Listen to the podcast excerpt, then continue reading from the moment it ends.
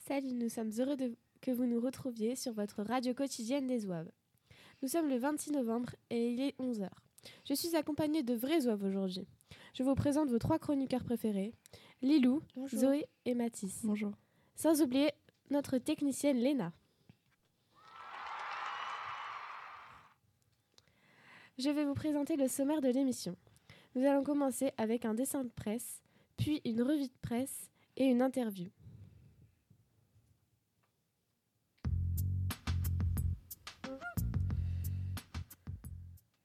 Nous allons commencer par vous présenter un dessin dont l'auteur est Nardi, une dessinatrice italienne. C'est Mathis qui va vous présenter ce dessin. Ce dessin, réalisé par Marilena Nardi, représente un homme seul sur un perchoir dans une cage pour oiseaux. Sur son dos, il y a un très grand journal. L'homme porte une chemise blanche, un pantalon gris et des chaussures noires. Il a la tête baissée, donc on peut supposer qu'il est triste. Le journal sur son dos fait penser à des ailes de papillon. Comment peut-on comprendre ce dessin ? Comme c'est un homme avec un journal sur le dos, on peut penser que c'est un journaliste. Comme il est enfermé, prisonnier, on peut penser qu'il ne peut pas s'exprimer librement, ce qui expliquerait sa tête baissée, montrant qu'il est triste. Ce dessin décrit un journaliste empêché de dire ce qu'il veut. Cette interdiction est représentée par la cage. Le trait du dessin accentue le désespoir de ce journaliste, de ne pouvoir dire à ses lecteurs ce qu'il ressent. La dessinatrice a voulu montrer par ce dessin que certains journalistes dans certains pays sont empêchés d'écrire ce qu'ils veulent et n'ont donc pas le droit de donner leur avis. Merci Mathis. Maintenant, nous allons vous présenter 4 revues de presse. Zoé, c'est à ton tour. Aujourd'hui, nous vous présentons un article du journal L'Actu en 2010. Il parle des incendies en Californie. Ils sont apparus en 2017 et plus de 8000 pompiers ont dû être mobilisés. La Californie connaît les incendies les plus meurtrières depuis 85 ans. Les pompiers pensent qu'il faudra au moins 3 semaines pour le maîtriser. Le feu du nord Camp Fire et le feu du sud Woosley Fire ont fait 31 décès et 200 disparus. Notez que de tous les incendies de Californie, le plus dévastateur fut le premier. Il avait consumé 450 km². La ville de Paradise a été détruite. Elle hébergerait environ 27 000 habitants et 6 700 bâtiments ont été anéantis. Changeons de continent pour nous retrouver en Europe. Dans le journal Libération du 15 novembre, nous vous parlons des taxes des carburants qui augmentent, ce qui met en rage les automobilistes français. Une révolte est apparemment prévue et se prépare sur les réseaux sociaux, principalement Facebook. Les manifestants s'habilleraient en gilets jaunes de signalisation, d'où leur surnom. L'article suppose que les annonces présentées par Édouard Philippe ne semblent pas les calmer.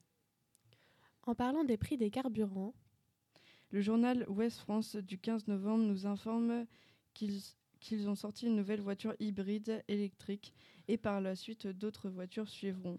Ce sont des voitures écologiques, beaucoup de personnes sont passées à cette option, mais d'autres ont beaucoup du mal. Des personnes témoignent qu'elles sont satisfaites de ce nouveau modèle. Changeons de sujet et passons. L'article paru dans L'Orne combattant du 15 novembre dit que les randonneurs de Montilly ont été 1800 participants et que l'argent récolté sera reversé à une association appelée Solidarité Bocage. C'était le dimanche 11 novembre 2018. Les participants se sont élancés avec la pluie. Il y avait aussi des chiens avec les randonneurs à pied et l'après-midi, la pluie a cessé pour laisser place aux compétitions. Allons voir du côté d'un rugbyman professionnel. Johan Huguet n'a pas toujours été sélectionné, en tout cas pas pendant un an. Il était Il n'était pas sélectionné avec l'équipe de France de rugby, mais il a été préféré à Benjamin Fall. Il va donc faire son retour face à l'Argentine le samedi 17 novembre 2018 à Lille. Et pour terminer notre émission, l'interview. Comme promis hier, nous avons aujourd'hui la visite d'un invité de choix, le plus intelligent et d'une beauté inégalable. Merci d'accueillir le célèbre Emmanuel. Macron. Non. Bonjour, bienvenue dans notre émission. Merci, bonjour à tous. Commençons cette interview. Quel est votre vrai nom ? Je m'appelle Emmanuel Lévy, mais tout le monde me connaît sous le nom de Manu. Quand êtes-vous né ? Je suis né le 23 février 1971. J'ai donc 47 ans. Où habitez-vous ? J'habite à Paris, mais je ne vais pas vous donner plus de précisions. Êtes-vous marié ? Je l'étais, mais j'ai divorcé de mon ex-femme le 27 août 2018.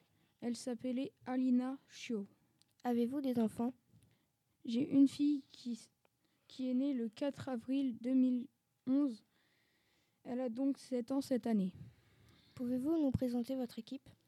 J'ai commencé par Alors il y a moi, Nico web, Valentin, connu sous le nom de Glandu et Paulette, qui s'appelle en réalité Pauline, et enfin Isabelle.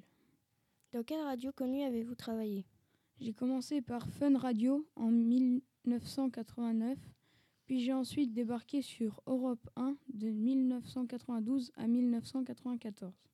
J'ai ensuite continué sur Skyrock de 1997 à 1999. Et je suis sur Énergie depuis 2011. J'en ai fait beaucoup d'autres, mais si je devais continuer, on y serait encore demain. Dites-nous un présentateur avec qui vous avez collaboré. J'ai collaboré avec Arthur. Et avec Arthur, quelle émission avez-vous faite ? Les Petits Pirates, mais j'ai décidé de la quitter. Depuis combien de temps faites-vous de la radio ? J'en fais depuis 21 ans maintenant. Quelqu'un sur Twitter vous a posé une question. La voici. Comptez-vous faire une tournée à Caen ? Nous n'avons pas été à Caen pour la tournée Energy Summer Tour 2018, mais c'est une bonne idée. On y réfléchira. Et voilà la fin de cette interview et également de cette émission. Nous remercions Léna, la technicienne, le public et aussi nos auditeurs. Si jamais, voici les références.